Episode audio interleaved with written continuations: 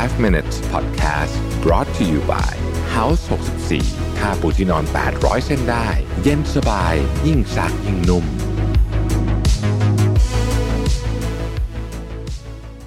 สวัสดีครับ 5 minutes นะครับ คุณอยู่กับโรบิทานุสาหะครับ วันนี้เอา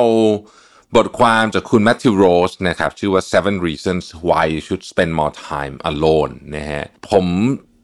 ค่อนข้างรู้สึกว่ามันเกี่ยวกับอายุด้วยนะก่อนก่อนจะเข้าบทความเนี่ยรู้สึกว่ายิ่งอายุมากขึ้นเนี่ย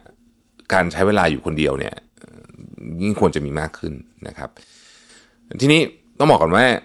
คนที่เป็น introvert เนี่ยเขาใช้เวลาอยู่คนเดียวเยอะอยู่แล้วนะฮะแต่ว่าวันนี้จะมาเล่าให้ฟังว่าทำไมมันถึงถึงเป็นสิ่งที่ทุกคนควรจะทำไม่ว่าคุณจะเป็น extrovert หรือว่า introvert ก็ตามนะครับ มันมีข้อดีของมันอยู่เยอะเหมือนกันนะฮะเยอะเหมือนกันนะครับ ผมคิดว่าอันที่หนึ่งเลยเนี่ยนะฮะก่อนจะเข้าเรื่องนี้นะไม่ใช่ข้อคือ คือเวลาเราเราจะเรียนรู้อะไรที่มันเป็นเชิงแบบลึกซึ้งจริง ๆ เกี่ยวกับชีวิตเราเนี่ย มันเป็นช่วงที่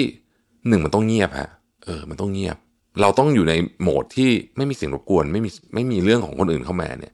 แล้วก็บางทีเนี่ยมันอาจจะถึงขั้นต้องแยกตัวออกไปจากสังคมมันตรงนั้นนะแป๊บหนึ่งนะฮะเพื่อเราได้ตกผลึกอะไรต่างๆนะนะครับ เขาบอกว่าข้อที่หนึ่งเลยเนี่ยเวลาคุณอยู่คนเดียวเนี่ยนะครับ คุณจะสามารถที่จะเชื่อมโยงกับกับความรู้สึกกับอารมณ์ของคุณได้คุณจะเข้าใจมันมากขึ้น บางทีเนี่ยเวลาเราเกิดความรู้สึกหรือว่าเกิดอารมณ์เสียรุ่นนี้ต่างๆนานาขึ้นมาแล้วเราอยู่กับคนอื่นเนี่ยเราไม่ค่อยเข้าใจมันเพราะว่าเราไม่มีเวลาที่จะตกผลึกมันนั่นเองนะครับ ข้อที่สองครับเป็นเวลาในการชาร์จแบตเตอรี่ของคุณซึ่งสำคัญมากนะครับ ทุกคนมีวิธีการชาร์จแบตเตอรี่ที่ไม่เหมือนกัน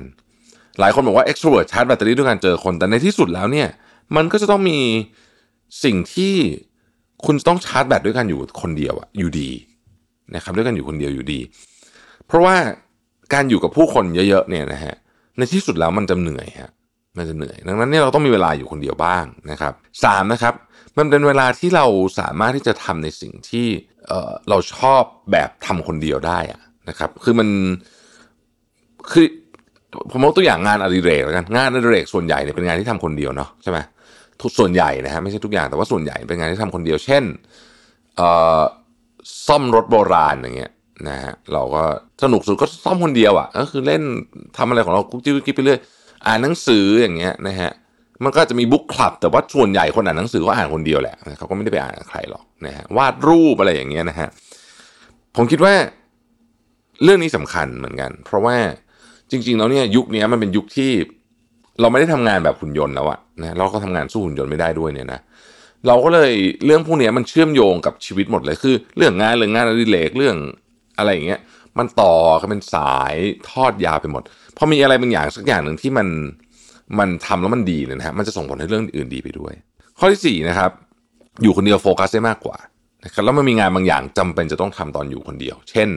งานเขียน คำว่างานเขียนในที่นี้สำหรับคนที่เขียนเลยเนี่ยอย่างผมเนี่ยนะฮะเอ่อถ้าสมมุติว่าเขียนไปแล้วต้องคุยกับใครไปด้วยเนี่ยเขียนไม่ออกเขียนไม่ได้แน่นอนนะฮะต้องอยู่คนเดียว คือไม่ได้เป็นต้องอยู่ในที่คนเดียวในที่นี้ไม่ได้หมายความว่าคนเดียวแบบไม่มีใครอยู่รอบๆเราตัวเลยเราเลยนะ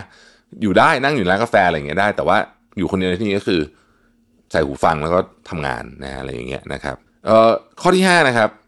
เวลาเราใช้เวลาอยู่คนเดียวอย่างมีคุณคุณภาพนะต้องใช้คำนี้นะฮะ คุณจะเป็นคนที่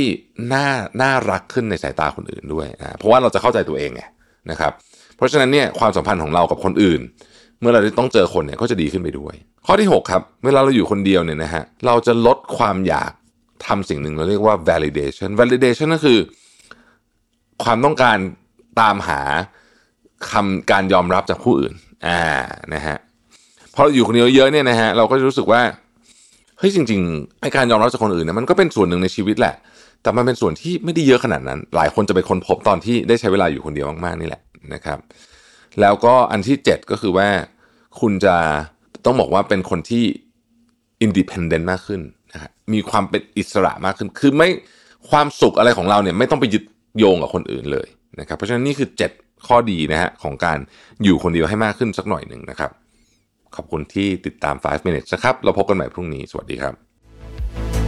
5 minutes podcast brought to you by House 64 นุ่มขึ้นทุกวันที่ใช้ สบายทุกครั้งที่หยิบ